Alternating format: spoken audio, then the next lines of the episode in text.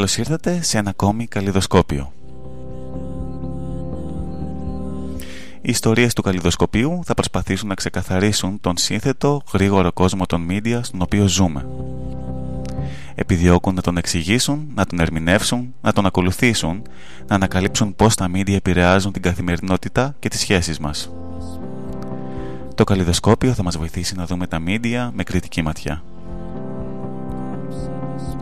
Στο μικρόφωνο μαζί σας ο Κωστής Δημογιός. Πάντα εδώ στο ράδιο Σάρωθρον.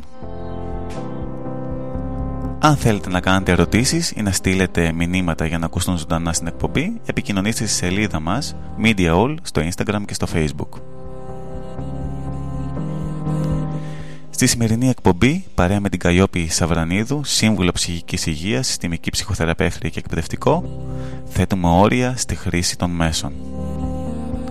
Συζητάμε γιατί είναι σημαντικό να αρχίσουμε να οριοθετούμε τη χρήση των οθονών και των κοινωνικών δικτύων. Πώς μπορούμε να διαχειριστούμε το χρόνο στις οθόνες, ποιες πρακτικές συμβουλές μπορούμε να ακολουθήσουμε, με ποια βήματα μπορούμε να βοηθήσουμε την οικογένεια και τα παιδιά μας. Όλα αυτά στο νέο επεισόδιο του Καλλιδοσκοπίου, ένα project του Media All.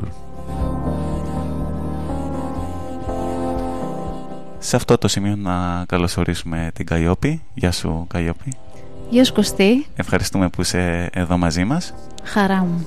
Ε, και νομίζω ότι αυτή η συζήτηση ε, έχει ξεκινήσει τα, τον τελευταίο καιρό λίγο αργά θα έλεγα κιόλας για τα ελληνικά δεδομένα γιατί όπως θα δούμε είναι μια συζήτηση που ξεκινάει, έχει ξεκινήσει εδώ και χρόνια στο εξωτερικό ε, είναι αρκετά σημαντική τέλος πάντων και πρέπει όλοι να αρχίσουμε να το βλέπουμε πολύ σοβαρά.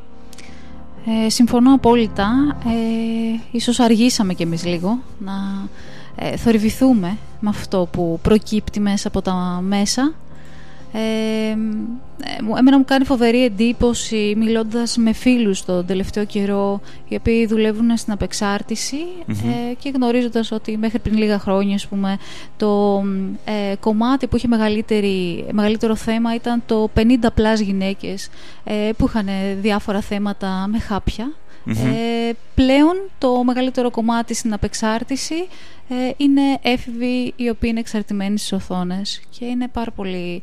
Ε, είναι, δίνει μεγάλη τροφή για σκέψη όλο αυτό. Ακριβώς και το γεγονός ότι οι οθόνες έχουν μπει τόσο βαθιά στη ζωή μας, στη ζωή των οικογενειών και των παιδιών, πρέπει να μας ταρακουνήσει αρκετά παραπάνω, ιδίως άμα αρχίσουμε να βλέπουμε και τον εθισμό όπως περιγράφεις και τις όλες άλλες ε, επιπτώσεις που σχετίζονται με την ε, αλόγιστη χρήση τους. Ε, λοιπόν, τι λέει σιγά σιγά να μπούμε στο θέμα μας λοιπόν και να δούμε σιγά σιγά τι ε, μέτρα μπορούμε να κάνουμε, γιατί οι οθόνες ε, μας επηρεάζουν τόσο πολύ, τι συμβαίνει στον κόσμο, όλα αυτά σε λίγα δευτερόλεπτα.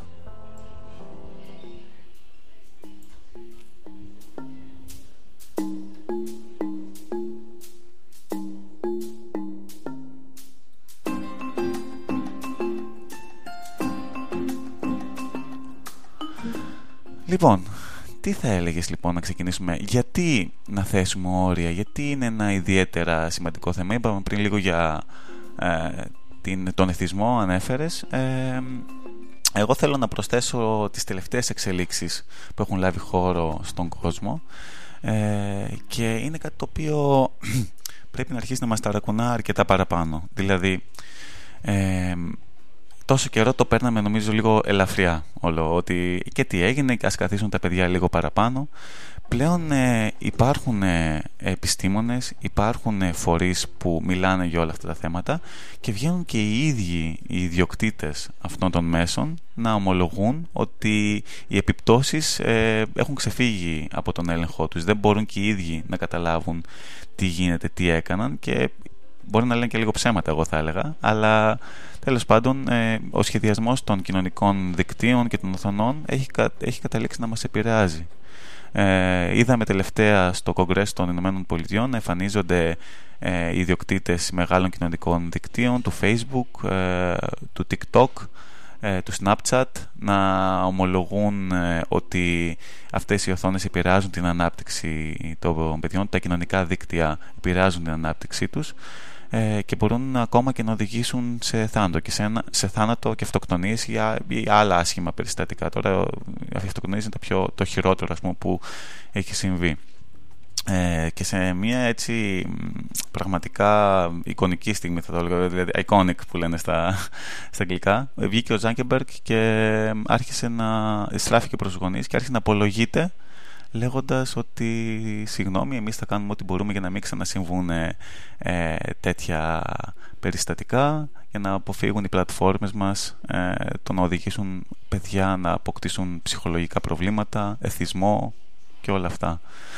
Ε, τι λες εσύ, γιατί να θέσουμε όρια στις οθόνες; Ε, νομίζω καμία, κανένας υπεύθυνος και καμία πλατφόρμα ε, δεν μπορεί να βάλει όριο στα παιδιά πέραν από τους ίδιου, ίδιους μας ενώ τους γονείς, ε, τους εκπαιδευτικούς ε, και όπου μπορεί να υπάρχει χρήση οθονών γενικότερα ε, οι υπόλοιποι κάνουν απλά τη δουλειά τους και δεν ξέρω πόσο πιστεύω αυτό το συγγνώμη ή πόσο προμελετημένο μπορεί να ηταν όλο αυτό. Καλά, σίγουρα θα μπορούσε να είναι απλά να το πάνε οι δικηγόροι του Yes, πες μια συγγνώμη για να Έτσι φαντάζομαι πώς έγινε. Ναι. Οπότε σίγουρα η ευθύνη είναι εξ ολοκλήρου δική μας. Το τι συμβαίνει μέσα στα σπίτια μας ξεκινώντας ε, πρώτα απ' όλα με το δικό μας παράδειγμα. Δηλαδή θέλω να πω ότι καλά πάμε στους έφηβους και στα παιδιά, αλλά πόσο και εμείς οι ίδιοι είμαστε εθισμένοι από τις οθόνες, ε, αν σκεφτούμε πόσες φορές κοιτάζουμε το κινητό μας, ε, βρισκόμαστε μπροστά σε έναν υπολογιστή, είτε γιατί δουλεύουμε, είτε γιατί επικοινωνούμε, είτε απλά γιατί βαριόμαστε και σκρολάρουμε και...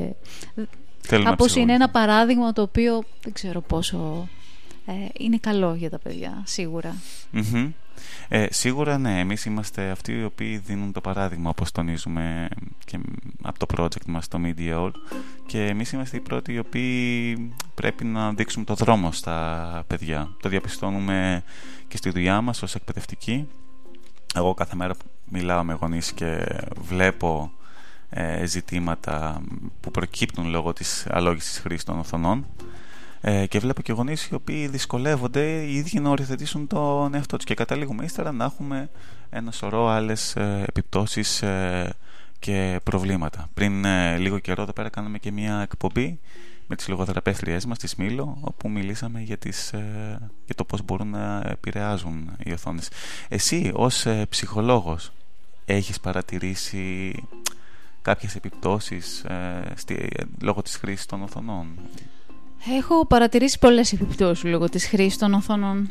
Και ως ε, εκπαιδευτικός κιόλας, γιατί έχεις διπλή ιδιότητα. Ναι, ναι, το βλέπω και στα παιδιά μου, στους μαθητές, το βλέπω και στους ανθρώπους που έρχονται στο γραφείο, το βλέπω και στους έφηβους ε, που παρακολουθω Ε, σίγουρα έχει πάρα πολλές επιπτώσεις από την ε, απλή δυσκολία τους στη συγκέντρωση που είναι το πρώτο κομμάτι νομίζω ε, αρχίζει η λέπτυνση του ε, εγκεφαλικού φλοιού ε, αρχίζει να χάνεται συγκέντρωση η δημιουργικότητα η συνεστηση η επαφή με τους άλλους. Οπότε κάπως το παιδί και ο έφηβος και ο ενήλικας αρχίζει και νιώθει απομονωμένος αρχίζει να νιώθει θλίψη, μοναξιά Πράγματα τα οποία δεν μπορεί να ελέγξει, θυμό, απομόνωση. Ε, ε, όσο και αν λέμε παίζουμε, γιατί ένα μεγάλο κομμάτι των ε, ε, δικτύων είναι και τα ηλεκτρονικά παιχνίδια, τα οποία μπαίνουν τα παιδιά, ε, τους ακούμε ώρες να μιλάνε με τα ακουστικά τους, συνδεδεμένα με τους φίλους, μα λέει είμαι με το φίλο μου. και εν μέρη το κατανοώ, όταν παιδιά κάπως οι γειτονιές δεν λειτουργούν πια, δυστυχώς. Ε, δηλαδή σε μια μικρότερη ηλικία θα πας στο παιδί, σε μια παιδική χαρά. Αργότερα ε, πολλές φορές ε, δεν εμπιστεύεσαι να βγει μέχρι αργά ε, ή θα βγει σε πολύ περιορισμένα πλαίσια. Ε, δεν υπάρχουν γειτονιές όπως τις ζήσαμε εμείς, δυστυχώς. Ειδικά στην πόλη της Θεσσαλονίκης. Ειδικά στην πόλη. Η οποία Θεσσαλονίκη τα τελευταία χρόνια νομίζω ότι έχει γίνει κάπως αφιλόξενη, ιδιαίτερα αφιλόξενη για τις οικογένειες, το να βγαίνουν να κάνουν βόλτες, να κυκλοφορούν άνετα να πάνε σε ένα πάρκο. Ξέρεις, ε, έχουμε βρεθεί στο εξωτερικό, έχουμε δει πάρκα που υπάρχουν, βλέπουμε τις οικογένειες να μπορούν να βγουν άνετα μέσα στην πόλη τους με άνεση, να περάσουν έτσι ποιοτικό χρόνο. Δυστυχώς και η πόλη μας εδώ πέρα δεν το ευνοεί και νομίζω ότι κάθε άλλη ελληνική ε, πόλη δυστυχώς εκτός αν είσαι στην ε, επαρχία κάπως.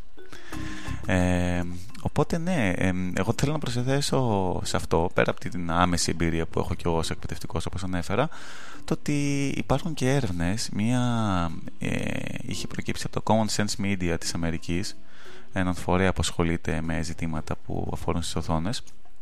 Ε, και είχε ανέφεραν στην έκθεση του 2018 πριν την πανδημία ότι οι έφηβοι προτιμούν να επικοινωνούν πλέον μέσω κοινωνικών δικτύων.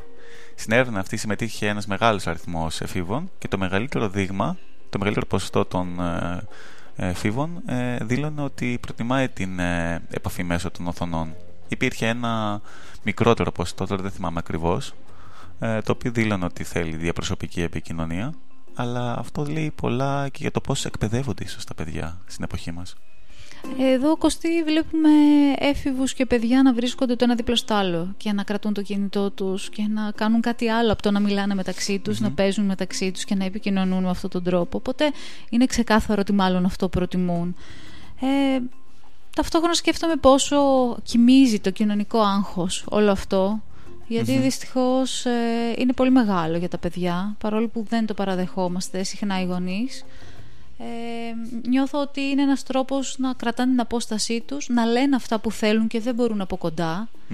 Ε, είναι ένας τρόπος έκφρασης αλλά από απόσταση. Και αυτό σίγουρα οδηγεί στη μοναξιά Οδηγεί στη μοναξιά, οδηγεί ε, στην καλλιέργεια επιθετικών συμπεριφορών επίσης γιατί αλλιώς ε, δρούν και τα παιδιά όταν μιλούν εξ αποστάσεως με κάποιον θεωρητικά άγνωστο, έτσι. Ε, και μπορούν να μιλήσουν με πολύ άσχημο τρόπο, με τρόπο που δεν θα το έκαναν από κοντά. Το ίδιο και οι μεγάλοι φυσικά, έτσι. Μην το μιλάμε μόνο για τα παιδιά. Το βλέπουμε σε σχόλια των κοινωνικών δικτύων, στον τρόπο που εκφράζονται πολλοί άνθρωποι. Ε, και αυτή η απόσταση μας αποξενώνει, όντως. Αυτό βλέπω. Και δυστυχώς, εμένα αυτό που με προβληματίζει είναι ότι είναι σαν να συνηθίζουμε τα τελευταία χρόνια σε αυτό.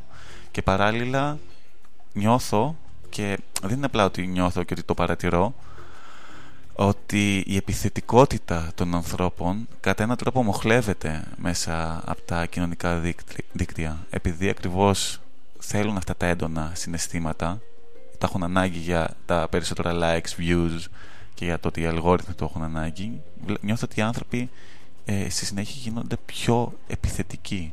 Και αυτό το βλέπουμε ύστερα σε ακραίες συμπεριφορές να εκδηλώνονται στην πραγματική ζωή. Να εφήβους να χτυπιούνται, να επιτίθενται σε συνομιλικούς τους ή μεγάλους ε, ενήλικες εννοώ να προχωρούν σε ακραίες συμπεριφορές και ακόμα σε πολύ δυσάρεστα περιστατικά που καταλήγουν να προβάλλονται στα δελτία ειδήσεων και να προκαλούν ε, σοκ στο Πανελλήνιο. Ο θυμός ε, και οι θυμωμένοι άνθρωποι γύρω μας ε, αυξάνονται διαρκώς, όπως και ο φανατισμός, Κωστή. και σίγουρα παίζει πολύ μεγάλο ρόλο σε αυτό τα δίκτυα και όλες οι ιδέες που μπορεί να προβάλλονται μέσα από εκεί. Η ανάγκη να ανήκει κάποιος σε μια ομαδα γιατί σκέφτομαι ότι κάποιος για να απομονωθεί στο μικρό κόσμο ε, του διαδικτύου, ενώ στο δικό του μικρό κόσμο, γιατί το διαδίκτυο καθόλου μικρό κόσμος δεν είναι, ε, πόσο ε, μία αποδοχή μπορεί να νιώθει από το περιβαλλον ε, πόσο άνεση στη μοναξιά του, ε, δυσκολία στην από κοντά επικοινωνία, οπότε όλα αυτά γεννούν πολύ μεγάλο Ο οποίος μετά ζητά να βρει μια διέξοδο. Και προσθέτω εδώ πέρα, γιατί μου έρχεται πολύ έντονο στο μυαλό αυτή τη στιγμή, το κομμάτι του gaming που ε, τα περισσότερα παιχνίδια έχουν μέσα υπερβολική Όχι απλά για την ηλικία που αναφέρονται, γενικά υπερβολική βία.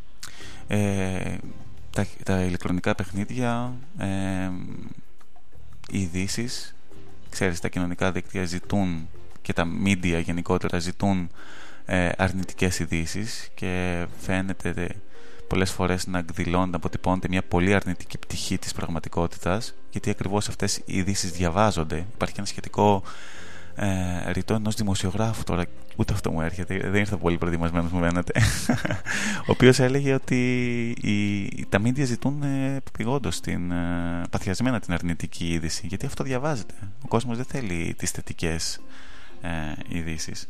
Και, και στις ταινίες, έχω να πω. Στις ταινίες, στα, στις σειρές, βλέπουμε πολύ έντονα τη βία να αποτυπώνεται. Αυτό είναι και μια μεγάλη άλλη συζήτηση για το πώς ίσως τα μίντια είτε καθρεφτίζουν την κοινωνία και μεταφέρουν ε, το τι συμβαίνει έτσι, γιατί πολλές φορές οι καλλιτέχνες αλλά και τα μέσα αποτυπώνουν όλο αυτό ή αν όντως ε, κατά έναν τρόπο δυναμώνουν, ενισχύουν αυτή την κατάσταση.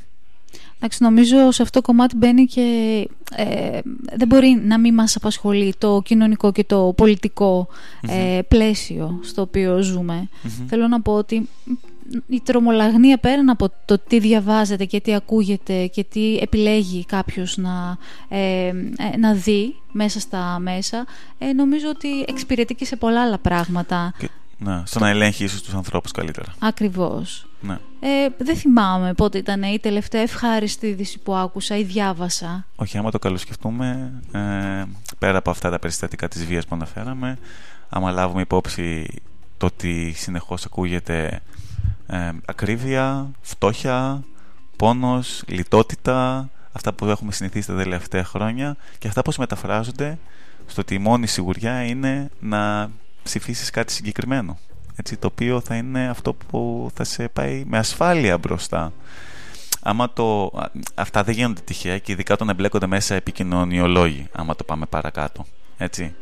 αλλά και δεν είναι και άσχετα στη συζήτηση που κάνουμε σήμερα για τα όρια και για το πώς τελικά μπορούμε να τα θέσουμε είτε στα παιδιά και να τα εκπαιδεύσουμε τα παιδιά προς μια τέτοια κατεύθυνση είτε και εμείς οι ίδιοι οι γονείς εν τέλει και οι πολίτες ε, αυτής της χώρας και αυτού του κόσμου αν το πάμε ευρύτερα γιατί δεν είναι ένα φαινόμενο μόνο ελληνικό ε, πρέπει να εκπαιδευτούμε και πρέπει να κατανοήσουμε πώς μία οθόνη, μία είδηση, ένα post σε ένα κοινωνικό δίκτυο μπορείς, μπορεί τελικά να μας επηρεάσει.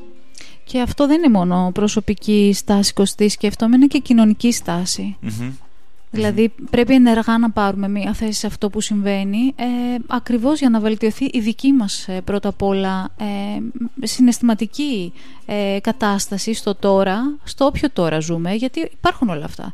Υπάρχει η ακρίβεια, υπάρχουν οι δυσκολιες υπάρχουν οι γυναικοκτονίες, ε, υπάρχει το bullying, όλα υπάρχουν. Ε, ούτε μπορούμε να κλείσουμε τα μάτια μας σε αυτό. Ε, όμως όταν ζούμε, όταν βομβαρδιζόμαστε από τέτοιες ειδήσει, όταν ε, ενστερνιζόμαστε αυτές τις ειδήσει, όταν τασόμαστε κι εμείς υπέρ αυτής της κατάστασης. Και τα αποδεχόμαστε, ναι, και δεν βρίσκουμε μια κτίδα φωτός κάτι να πούμε ότι υπάρχει μια ελπίδα τελικά κάπως να κάνω μια αλλαγή. Κατάθλιψη είναι μονόδρομος θα πω εγώ σε αυτή τη ε, ε, φάση που ένα πάρα πολύ μεγάλο ποσοστό των ανθρώπων δυστυχώς βρίσκονται σε φάση κατάθλιψης ή τέλος πάντων μεγάλες θλίψεις, απογοήτευσης, θυμού. Ε, τα βλέπεις φαντάζομαι καθημερινά λόγω της ε, θέσης, της ειδικότητάς σου ε, και δυστυχώς ναι, ο κόσμος ε, δεν έχει δώσει τα καλύτερα δείγματα τα τελευταία χρόνια. Γι' αυτό είμαστε όμως εδώ σήμερα, να αρχίσουμε εμείς να κάνουμε μία πρόταση να δούμε πώς μπορούμε να οριοθετήσουμε ίσως αυτή τη σχέση μας με την ε, οθόνη και να βοηθήσουμε τα παιδιά μας και εμάς τους ίδιους να πάμε παρακάτω. Πάμε να κάνουμε ένα μικρό διάλειμμα προς το παρόν, τι λες; Ωραία, ωραία και, και επιστρέφουμε σε πολύ λιγάκι.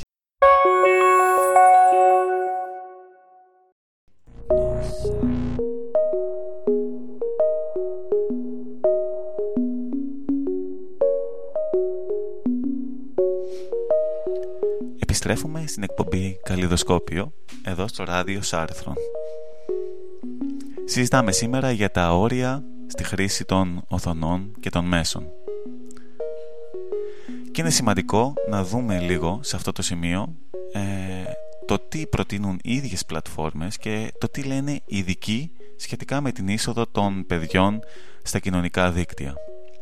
Είναι χαρακτηριστικό ότι τα τελευταία χρόνια, ειδικά στην Αμερική, ε, έχουν πληθύνει οι φωνές που μιλάνε για περισσότερη οριοθέτηση στη χρήση των οθονών και αναφέρονται ειδικά ε, στα κοινωνικά δίκτυα. Συγκεκριμένα ε, ο Αμερικανός χειρούργος είναι αντίστοιχος του δικού μας Υπουργού Υγείας από ό,τι βλέπω και διαβάζω, ο Vivek Murthy ε, εστίασε στους κινδύνους των κοινωνικών δικτύων και τόνισε πως πρέπει να τηρείται το ελάχιστο όριο εισόδου στα κοινωνικά δίκτυα που είναι τα 13 έτη. Αν αναλογιστούμε ότι βέβαια πολλά παιδιά κάτω των 13 έχουν ήδη λογαριασμούς, αυτό θα πρέπει να μας ανισχύει καθώς οι επιπτώσεις ε, στην συμπεριφορά τους, στην ανάπτυξή τους, στη σχέση τους μπορεί να είναι τραγικές.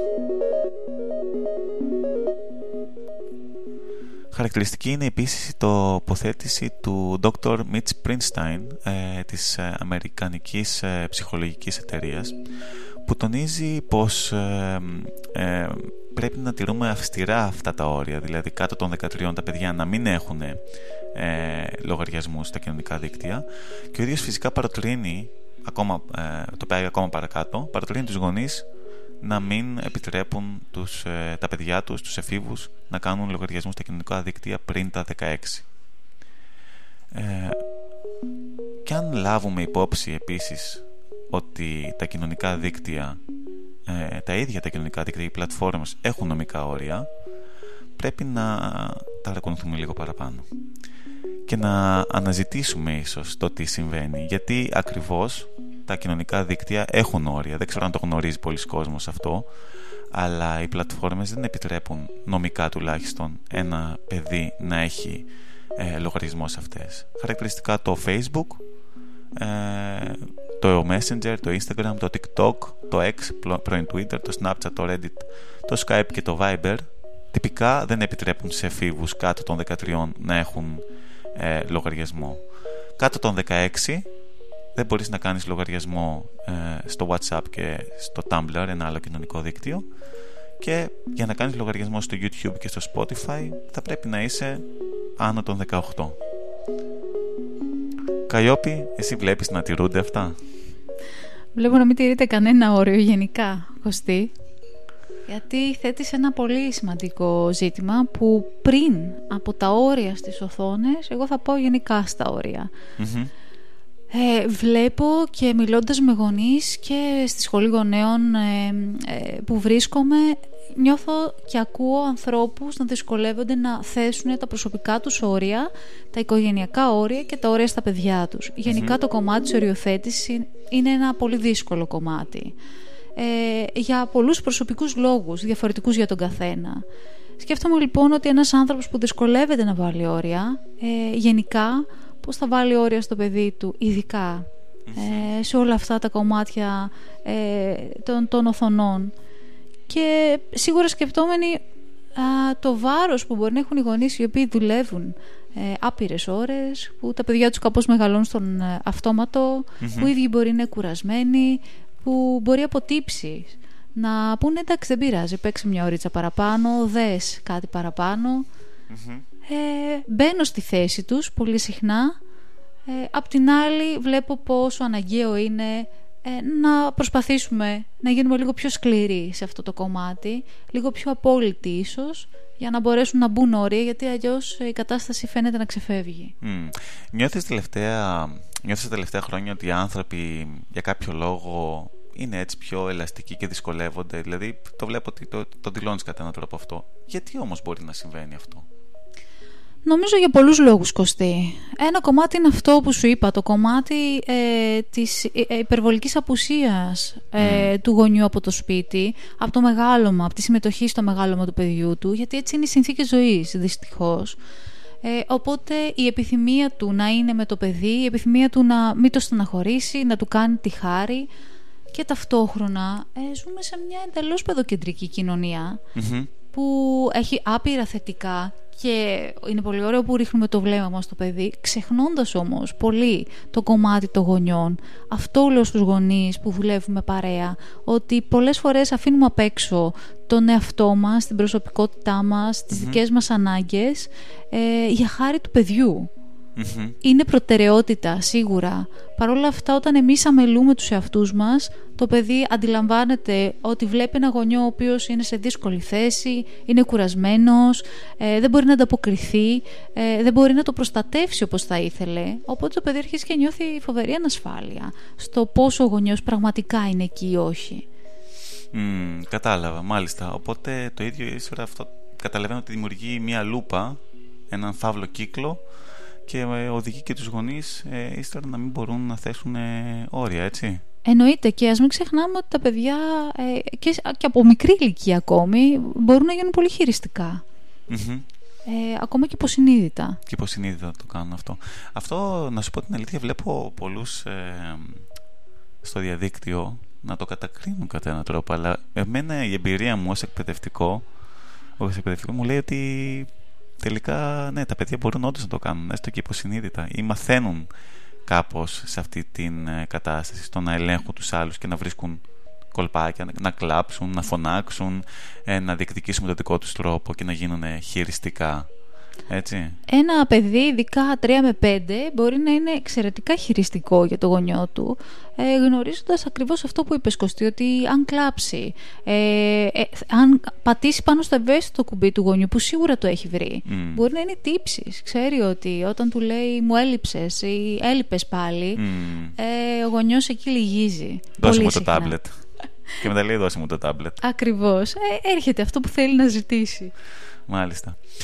Ε, εγώ θα ήθελα να προσθέσω πάντως ε, και το ότι δεν υπάρχουν προβλέψεις ίσως και από το κράτος. Δηλαδή αυτό είπες πάρα πολύ σωστά ότι είναι κατά έναν τρόπο στην κουλτούρα μας. Να τρέχουμε γρήγορα, να προλάβουμε τα πάντα, να είμαστε παρόντες και παρούσες σε ό,τι και να κάνουμε ως ε, γονείς.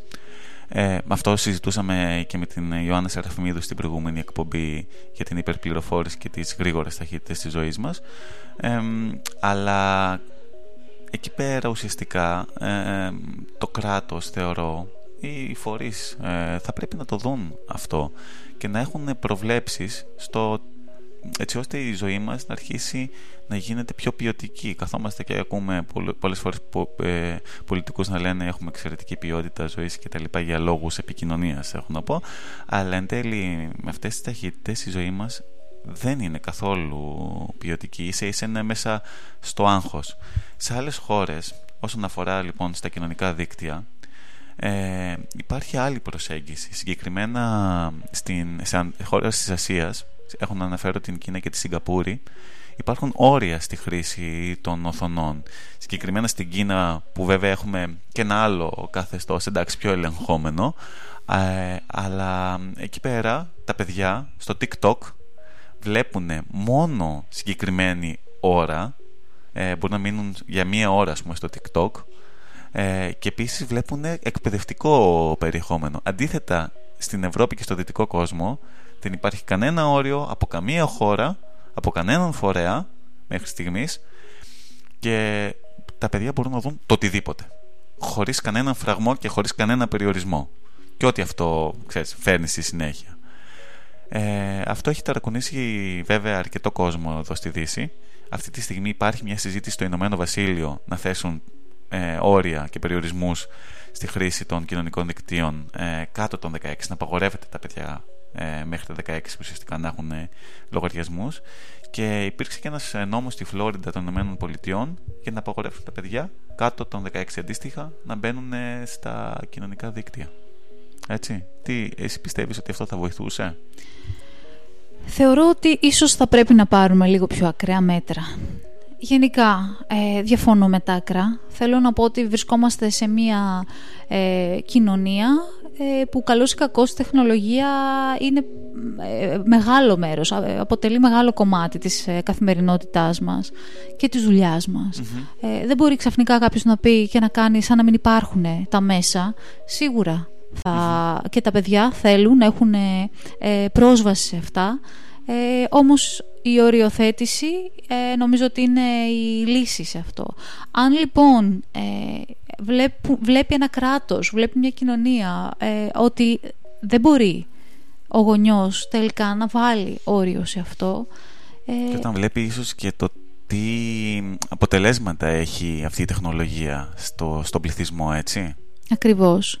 Ίσως τελικά να έχει αποτέλεσμα το να μπει ένα κρατικό όριο σε ναι. αυτό. Γιατί όταν βλέπουμε στην Αμερική να γίνεται επισήμως η συζήτηση για τις επιπτώσεις των κοινωνικών δικτύων στην ψυχολογία, στη σωματική ανάπτυξη των παιδιών, στην κοινωνικότητα κτλ. κτλ και να υπάρχουν αυτές τις συζητήσεις και το Ηνωμένο Βασίλειο να το έχει πάει ένα βήμα παρακάτω και να λέει ότι μάλλον πρέπει να θέσουμε όρια. Ε, ναι, εγώ νομίζω ότι εκεί πέρα πρέπει να πούμε ότι είναι σημαντικό το, τα, τα κράτη μας, οι φορείς τέλος πάντων που απαρτίζουν το κράτος να προστατεύσουν τα παιδιά και την κοινωνία φυσικά. Ε, δεν το θεωρώ ότι είναι ακραίο. Ίσα ίσα θεωρώ ότι είναι κάτι το οποίο θα πρέπει να κάνουμε. Και θα πρέπει να βάλουμε στο μυαλό μας ε, το τι γινόταν παλιότερα με τα τσιγάρα. Έτσι. Το λέγαμε πάλι στην προηγούμενη εκπομπή, πώς ε, πριν αρκετά χρόνια θεωρούνταν ακόμα και υγεία το να καπνίζεις, αλλά μετά από ένα σημείο ξεκίνησαν καμπάνιες ενημέρωσης του κόσμου από τα κράτη που λένε ότι ξέρεις κάτι, άμα καπνίζεις, μπορεί να έχεις ε, διάφορες επιπτώσεις στην υγεία σου. Το ίδιο ίσως θα έπρεπε, πέρα από περιορισμούς, θα πρέπει να συμβεί ίσως και με τα κοινωνικά δίκτυα. Ότι η υπερβολική χρήση οθονών μπορεί τελικά να προκαλέσει μείωση της συγκέντρωσής σου. Μπορεί να προκαλέσει ψυχολογικά προβλήματα, να βοηθήσει το να αυξηθούν τα περιστατικά κατάθλιψης. Ε, νομίζω ότι το, τα ίδια τα παιδιά δεν θα το καταλάβουν άμεσα αυτό. Ε, είναι η ηλικιακή φάση τέτοια ε, που δεν έχουν τρελά προβλήματα ακόμη, ούτε αντιλαμβάνονται ακριβώς τα θέματα υγείας, ε, ούτε είναι ευαισθητοποιημένα σε αυτό το κομμάτι. Νιώθουν ότι τη ζωή είναι μπροστά τους, τους ανήκει, είναι παντοδύναμη. Αν σκεφτούμε δηλαδή και εμείς πώς ήμασταν στα 12 και στα 15 μας, εγώ νιώθω παντοδύναμη. Mm-hmm. Τώρα όσο περνούν τα χρόνια δεν ξέρω αν νιώθω και τόσο. Οπότε σίγουρα λαμβάνει, ε, το λαμβάνω πια υπόψη μου ε, οποιαδήποτε προειδοποίηση. Οι γονείς ε, όμως όταν το. Οι γονείς, ακριβώς Κωστή, αυτό θα έλεγα. Οι γονείς όμως ε, θα πρέπει πραγματικά και να ενημερωθούν, γιατί θεωρώ ότι σε ένα μεγάλο κομμάτι είναι ανενημέρωτοι, ε, αλλά και να δράσουν.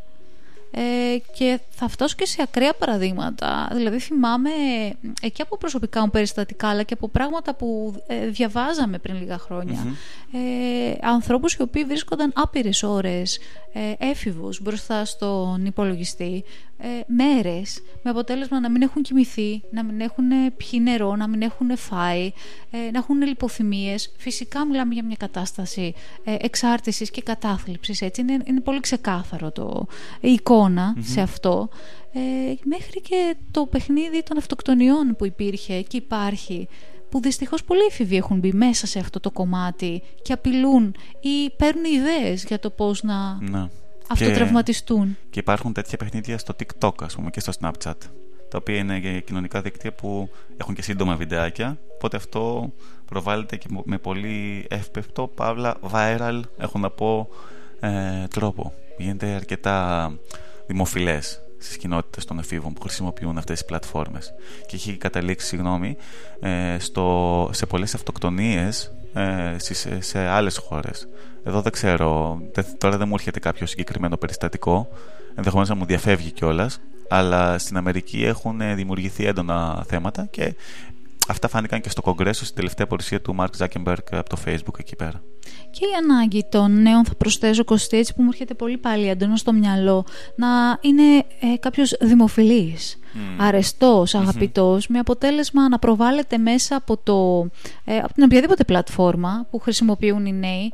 Ε, ε ένας τρόπος περισσότερο σεξιστικός θα ελεγα ε, περισσότερο προκλητικός ακόμα από την ενδυμασία, από τη διαφορετικότητα, με αποτέλεσμα να βλέπουμε ε, ανθρώπου, νέους ανθρώπους ε, να ε, εκτίθενται με έναν πολύ περίεργο τρόπο. Εκεντρικό. Εκεντρικό τρόπο. Αυτό ε, γίνεται σε πολλούς τομείς έχω να πω και ο καθένας πολλές φορές στο διαδίκτυο προσπαθεί να φανεί, να ξεχωρίσει με το δικό του κεντρικό τρόπο κάνοντας πολύ περίεργες, προβαίνοντας σε πολύ περίεργες πράξεις. Αν είναι επιλογή ε, ενός ενήλικα που έχει αποφασίσει ότι αυτό θα ήθελε να επιλέξει, ίσως δεν είναι και εντάξει σε κάποια κομμάτια. Αν μιλάμε για ένα παιδί το οποίο καλείται να είναι μικρομέγαλο, γιατί αυτό βλέπουμε βρεκοστή, mm-hmm. βλέπουμε παιδιά να είναι μικρομέγαλα, δεν μπορεί να είναι ένα παιδάκι 12 χρονών, που εμείς πηγαίναμε στο σχολείο με τις ε, φόρμες και τα κολάν και βλέπει, τους βλέπεις και δεν ξέρεις, είναι 12, είναι 17, είναι 21 εκεί πέρα πρέπει να αναλογιστούμε ως γονείς, ως εκπαιδευτικοί προπαντός ε, και ως υπεύθυνοι τέλος πάντων σε αυτή την κοινωνία. Πρώτον για το τι ε, πρότυπα λαμβάνουν τα παιδιά και αναπαράγονται μέσα από τις πλατφόρμες κοινωνικής δικτύωσης γιατί αυτά μέσα στην κοινότητα τους και κυκλοφορούν. Και απ' την άλλη να αναλογιστούμε ε, πώς τα media ε, και τα κοινωνικά δίκτυα συγκεκριμένα αναπαράγουν και προβάλλουν έντονα αυτές τις ιδέες. Γιατί όπως ε, είπαμε και πριν, για τα likes, για το ότι οι αλγόριθμοι τρέφονται από αυτά, είναι πολύ σημαντικό να υπάρχει μια viral ε, ανάρτηση, μια κεντρική ανάρτηση που θα τραβήξει τα βλέμματα και κάποιος θα κάνει κάτι πολύ ακραίο. Αυτό θα προκαλέσει τα περισσότερα σχόλια, τα περισσότερα likes, πλατφόρμα, τι άλλο θέλει; Αυτό θέλει. Θα ήταν πολύ ωραία αυτά τα likes να είναι από αθλητές, να είναι από ανθρώπους που δημιουργούν, από, από καλλιτέχνες, από μουσικούς. Θέλω να πω να γίνει ένα βήμα δημιουργικό για τα παιδιά σε αυτό το κομμάτι. Που, ναι, να πούμε και κάτι άλλο. Επειδή λέμε την αρνητική πλευρά, αυτά που λες υπάρχουν έχουμε δει, ε, έχουν αναδειχθεί άπειρα ωραία και σημαντικά πράγματα στο διαδίκτυο. Είναι ένα, ένας διεύλος επικοινωνίας που έχει οδηγήσει στο να ευδοκιμήσουν, στο να, να παραχθούν άπειρες ιδέες. Αλλά υπάρχει και αυτή η σκοτεινή πλευρά που εμείς θέλουμε να θίξουμε σήμερα και το ότι είναι σημαντικό κάπως να βάλουμε ένα φρένο ε, σε αυτό από τη στάση μας ως γονείς, ως πολίτες, ως εκπαιδευτικοί. Μπορεί να είναι ένα πολύτιμο ε, εργαλείο το διαδίκτυο. Συμφωνώ απόλυτα μαζί σου. Μπορεί να προβληθούν πολύ όμορφα πράγματα, μπορεί να εμπνεύσουν, μπορεί να παρακινήσουν, να γίνουν ένα βήμα για την ε, ε, βελτίωση. Σίγουρα. Παρ' όλα αυτά υπάρχει και όλο αυτό το άλλο κομμάτι το οποίο μοιάζει δυστυχώς να μεγαλώνει. Λοιπόν, πριν πάμε στο διάλειμμα θα ήθελα να σε ρωτήσω εσύ έτσι και ως εκπαιδευτικός Μιλήσαμε λίγο για το τι κάνουν οι φορείς. Στη συνέχεια θα πάμε τι μπορούμε πρακτικά να κάνουμε στα σπίτια μας. Θα ήθελα να ρωτήσω αν έχεις εμπειρία από την εκπαίδευση. Υπάρχει κάποια πρόβλεψη στο χώρο της παιδείας, της ε, οργανωμένης εκπαίδευσης; Και να θέσουμε όρια, φρένα σε αυτή την κατάσταση. Όχι. Δεν ξέρω πώς να απαντήσω ακριβώς Κωστή τώρα. Ε, θεωρώ ότι η δημόσια εκπαίδευση τουλάχιστον ε, δεν έχει ε, Κάποια πρόβλεψη. Δεν έχει ούτε πρόβλεψη, αλλά ούτε ε, πλατφόρμες, ε, ούτε παιδαγωγικό υλικό, ε, οριακά δεν έχει εξοπλισμό. Οπότε αυτό είναι ένα πάρα πολύ μεγάλο Εάν υπήρχε πέραν, δεν μιλώ τώρα για το μάθημα της πληροφορικής που υπάρχουν πέντε υπολογιστές όπως τους θυμόμαστε αλλά για όλα αυτά, τον διαδραστικό πίνακα, ε, για ε, επαρότρινση των παιδιών να δημιουργήσουν τα δικά τους βίντεο, να κάνουν ένα κανάλι στο σχολείο, να δείξουν στα παιδιά, να δείξουμε στα παιδιά τον δημιουργικό τρόπο που μπορεί να χρησιμοποιηθεί το διαδικτυο Γιατί υπάρχει και μπορεί να γίνει μια καλή αφορμή και μια καλή έμπνευση το σχολείο και εκπαίδευση, ώστε να μπουν τα παιδιά σε μια ε, ε, σκέψη ε, δημιουργικότητας, να έχουν ένα homework δημιουργικό, να μπουν στην διαδικασία να φτιάξουν κάτι, να δημιουργήσουν. Και να δουν πώς μπορούν και τα ίδια να πούν ένα stop σε ορισμένες συμπεριφορές, έτσι, να ε, θέσουν τα όρια τους, να καταλάβουν τι είναι υγιές και τι όχι, τι μπορεί να επηρεάζει την ψυχολογία τους και τη σωματική τους υγεία και να προβάλλεται μέσω των κοινωνικών δικτύων και των οθονών. Σίγουρα σε αυτό το κομμάτι, ε, για την ελληνική εκπαίδευση μιλώ, είμαστε αιώνες πίσω. Δεν ναι. υπάρχει καμία ενημέρωση. Ναι. Καμία. θυμάμαι τώρα μια πρόβλεψη που υπήρξε επίσης από την UNESCO, μια οδηγία η οποία βγήκε πριν λίγους μήνες, δεν έχει πάρα πολύ, η οποία ουσιαστικά ε, μέσω αυτής της οδηγίας έκανε η UNESCO σύσταση στο να απαγορευτούν τα κινητά στα σχολεία γιατί προκαλούν ε, ε έλλειψη συγκέντρωσης ε, στα παιδιά και είναι υπέτεια πολλές φορές ε, να προκαλέσουν ε, ξέρεις, περιστατικά bullying, να έχουν διάφορες ακραίες συμπεριφορές να αναπαράγονται στο σχολείο.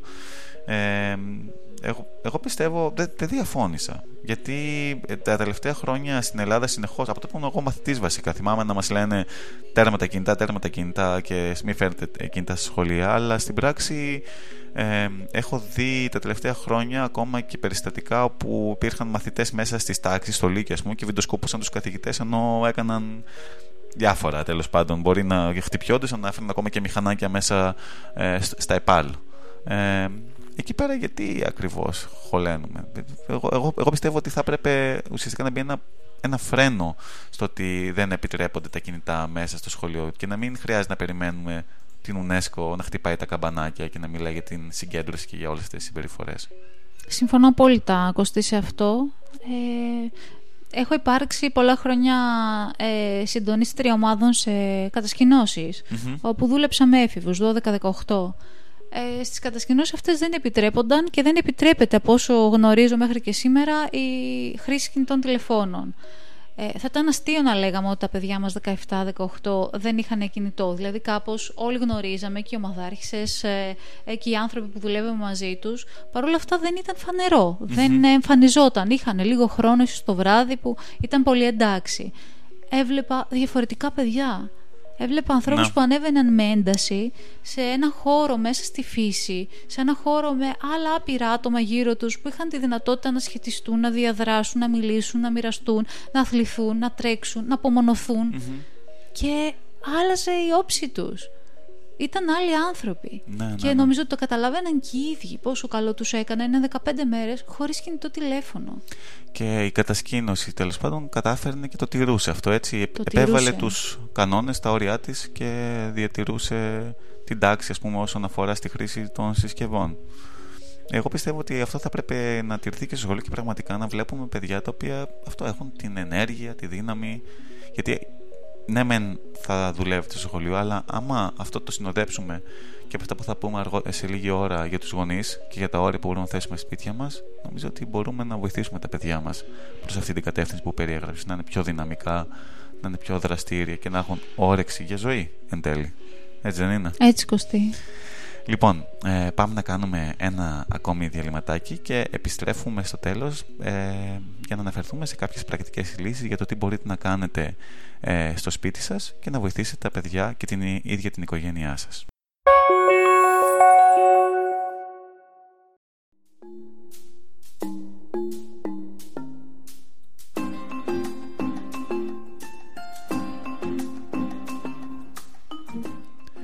Επιστρέφουμε στην εκπομπή Καλλιδοσκόπιο με τον Κωστή Δημογιό εδώ στο sarthron.gr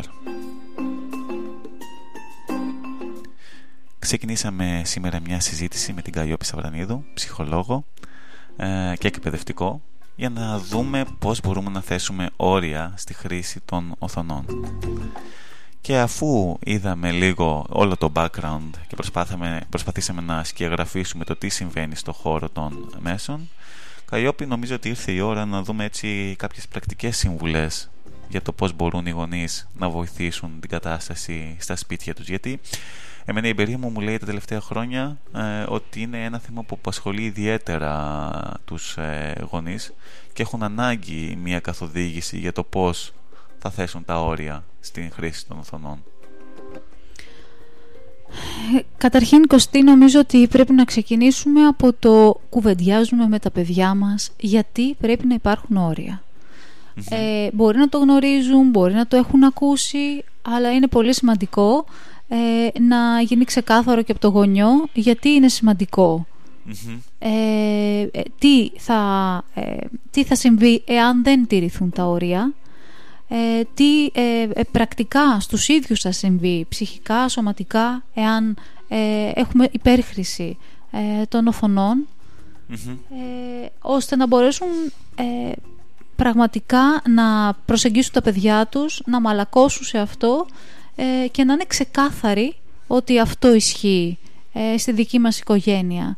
όπως θα πρέπει να γίνεται γενικά με τα όρια εν πρώτης. Οπότε διακρίνω δύο σημεία που προτείνεις. Πρώτον, ίσως να συζητήσουμε και ίσως να πάμε ένα βήμα πίσω. Να κατανοήσουν οι ίδιοι οι γονείς γιατί είναι σημαντικό να θέτουν όρια. Αυτό δεν θα έπρεπε Καλλιόπη να ξεκινάει ίσως και από τη γέννηση τους πρώτους μήνες ε, της ύπαρξης του, του παιδιού, της ζωής του παιδιού. Ακριβώς, ακριβώς.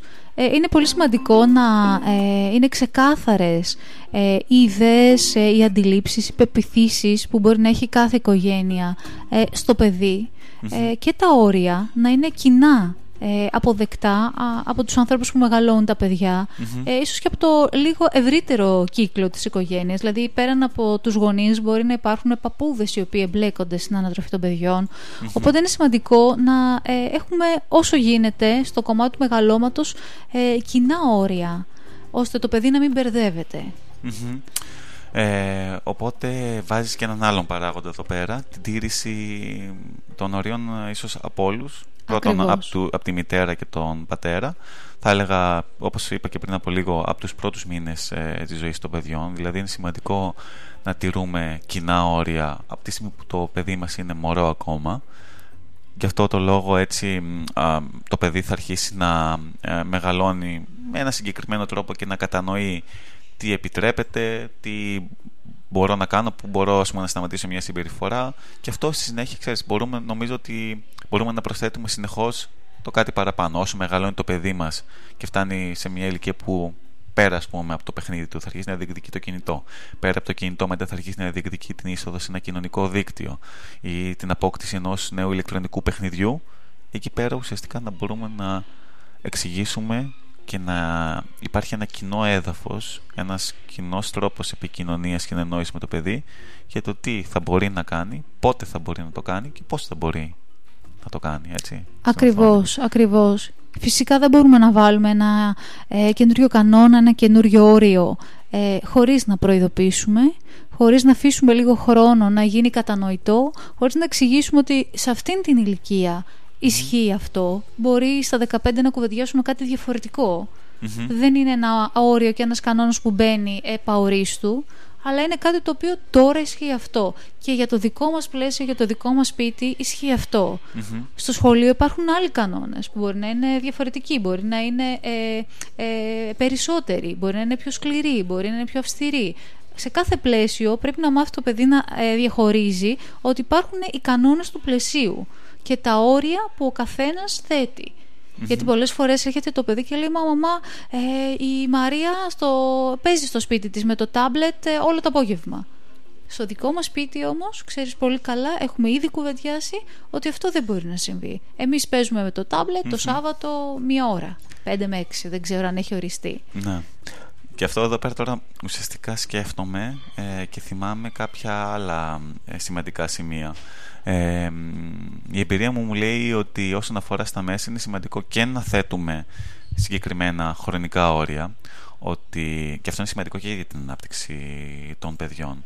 Καθώς δεν μπορούν να κάθονται άπειρες ώρες μπροστά στην οθόνη ότι ας πούμε η οθόνη θα χρησιμοποιείται για μία ώρα την ημέρα και μπορούμε εκεί πέρα ουσιαστικά να πούμε στους γονείς ότι, να πούμε στα παιδιά ως γονείς ότι κάθε μέρα στις 6 με 7 ας πούμε, το απόγευμα είναι η ώρα που θα καθίσεις στο τάμπλετ και θα παίξεις. Γιατί μετά θα προετοιμαστούμε ας πούμε, για τον ύπνο. Και επίσης να θέσουμε χωρικά όρια το ότι ξέρεις κάτι μέσα στο δωμάτιό σου δεν μπορείς να έχεις το κινητό ε, γιατί το δωμάτιο είναι ένας χώρος που παίζουμε, που ετοιμαζόμαστε για να κοιμηθούμε αργότερα και δεν μπορούμε να έχουμε την οθόνη τη συσκευή θα τη χρησιμοποιούμε ας πούμε στο σαλόνι ε, θα ήταν σημαντικό εσύ, εσύ τι λες, θα ήταν σημαντικό να θέσουμε τέτοια όρια χωρικά και χρονικά; Πάρα πολύ κοστί, πάρα πολύ. Και το χρονικό κομμάτι που έχει να κάνει πολύ και με την ε, ηλικιακή φάση του παιδιού.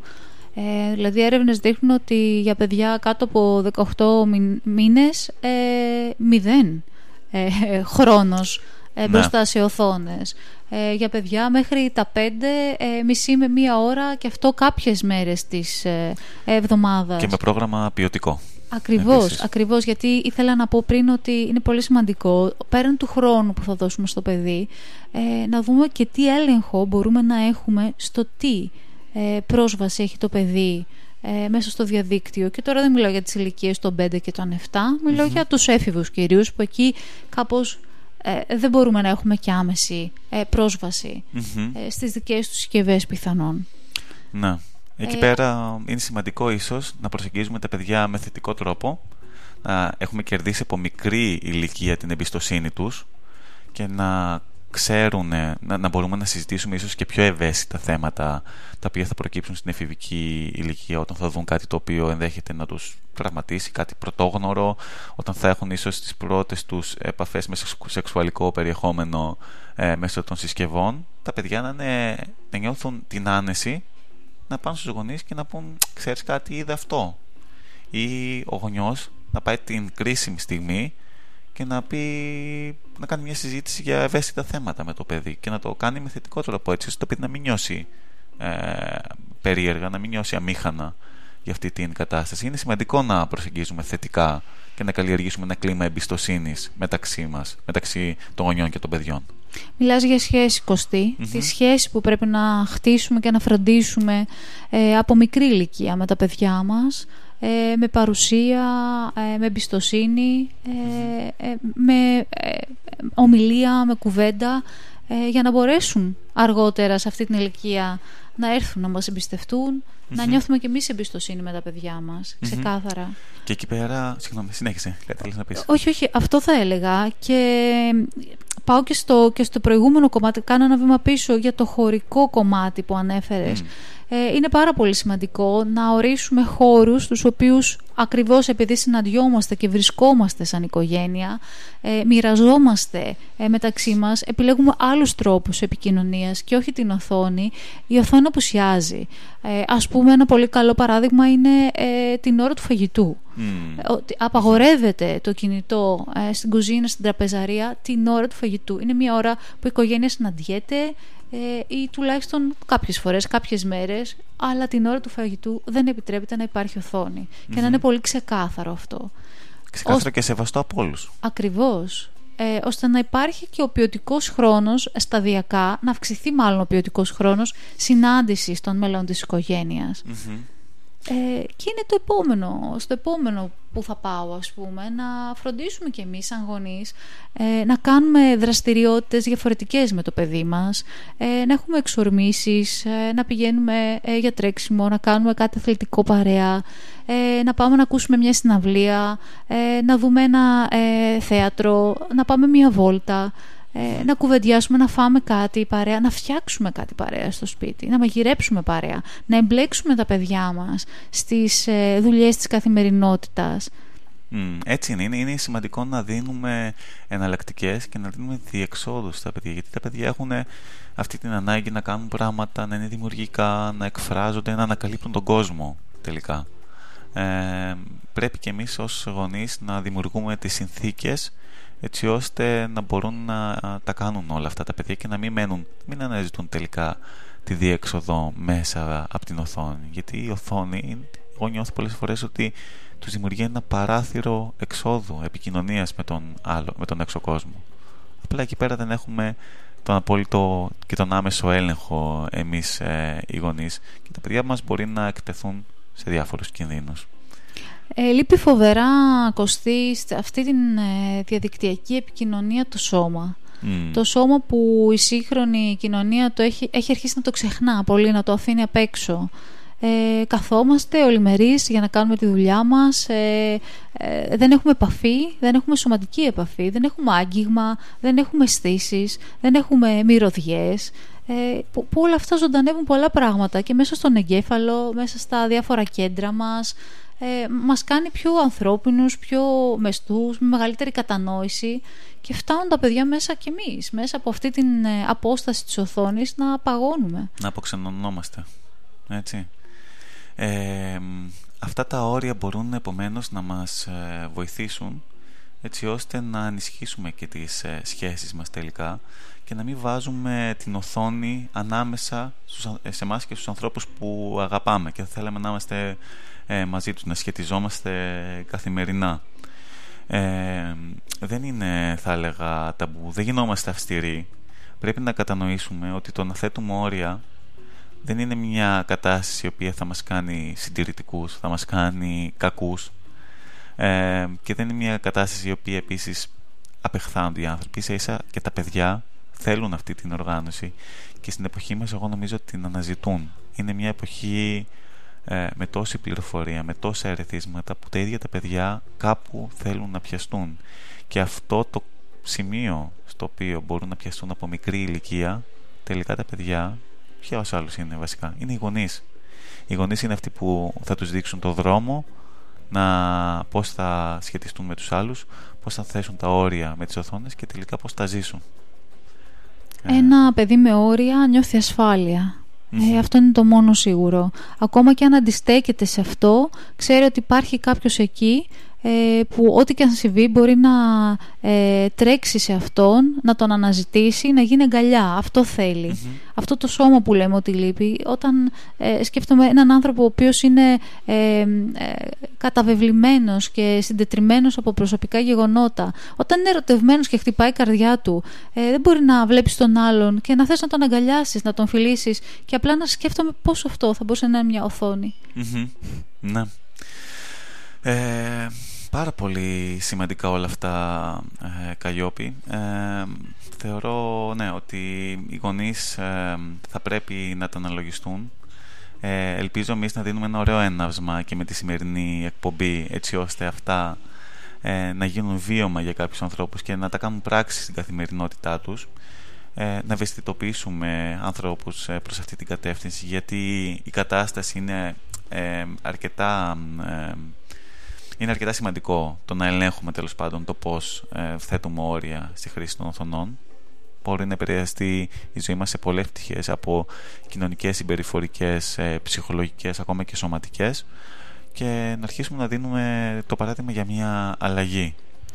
Ε, θα ήθελα να προσθέσω κάτι που ε, νομίζω ότι είναι σημαντικό.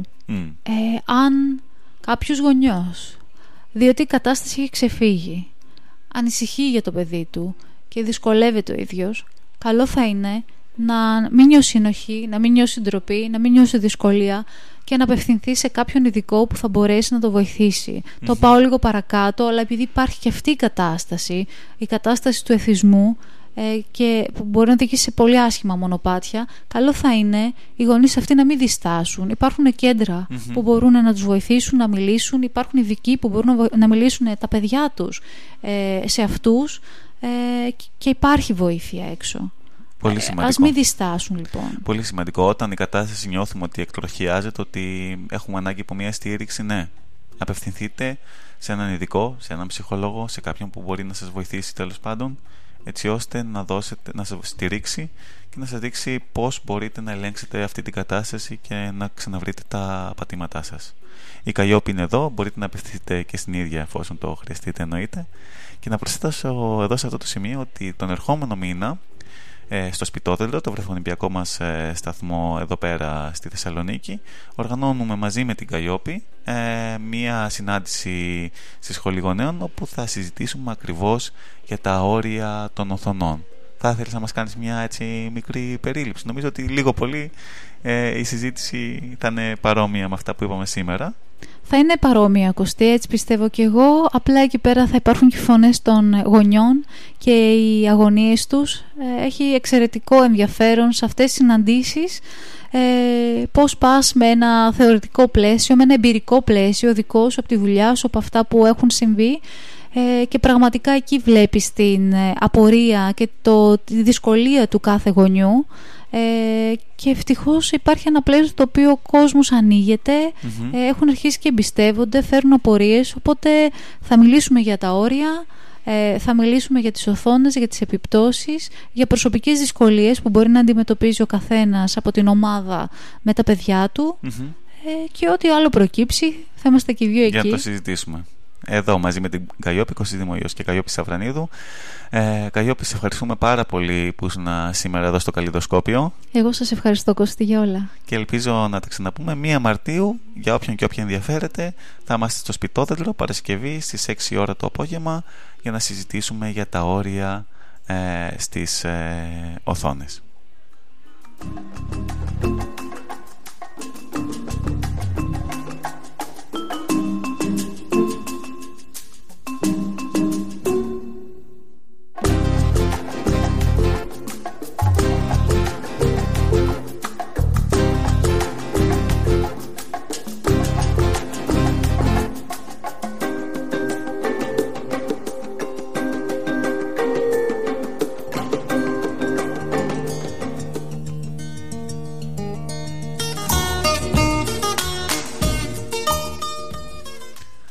Όπως κάθε εβδομάδα είμαστε εδώ πέρα με τις πολιτισμικές μας ε, δράσεις και προτάσεις έτσι ώστε να βγείτε από το σπίτι και να αφήσετε στην άκρη τις οθόνες.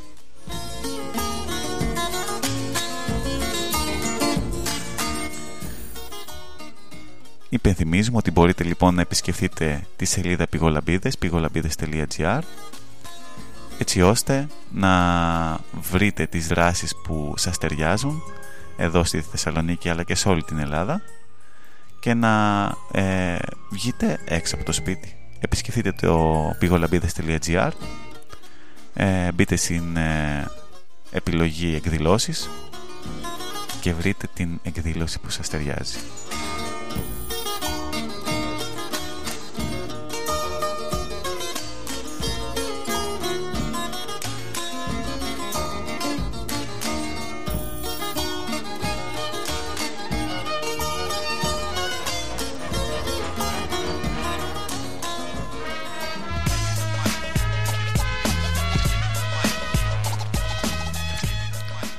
Κάπου εδώ και η σημερινή μας εκπομπή φτάνει σιγά σιγά προς το τέλος της.